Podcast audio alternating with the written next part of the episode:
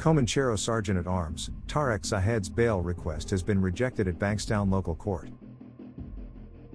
In the hearing held on Wednesday the fourteenth of September, Zahed's lawyer Peter Lang said that his client needed to be bailed to receive treatment for complex medical issues following the assassination attempt, and also asked permission for Zahed to live in Melbourne, Victoria.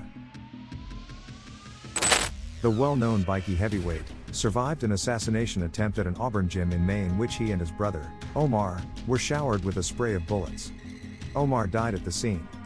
Tarek survived after being shot eleven times but was left partially blind.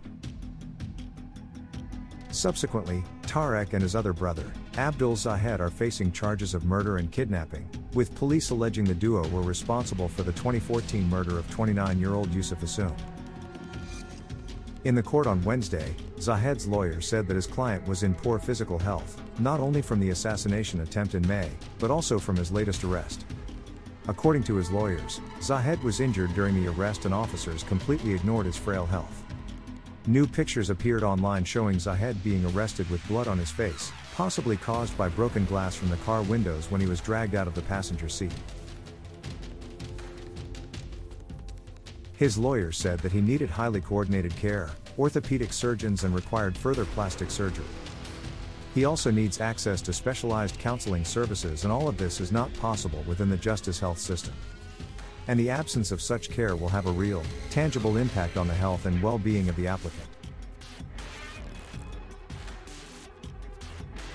The prosecutors replied that Tarek is being given full medical support within the system, and none of his health conditions are life-threatening. And the surgeries can be conducted by any orthopedic surgeon. It doesn't have to be a specialist or specific surgeon.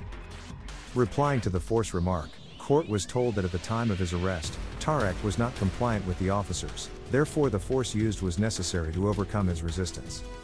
Prosecutor believed that Zahed is a risk to the community and has a habit of breaching court-imposed orders. They further explained that while Tarek was under court orders to not associate with members of organized criminal groups, he had been freely posing with leaders of the Comanchero and Alamuddin clans in August. He was seen socializing and taking pictures at a popular restaurant, and this is a clear breach of Section ninety-three of the Crimes Act. Furthermore, if he breaches his bail conditions, police would be relying on a third party to enforce a bail which would be based in Victoria. Magistrate Shane McInulty agreed to the prosecutor, and said that he was not satisfied any of the proposed strict bail conditions would mitigate the risk to the community if Zahed was released. Magistrate also agreed that Zahed has access to the best doctors and medical services. This is no different than the private or public patients. He rejected his bail plea.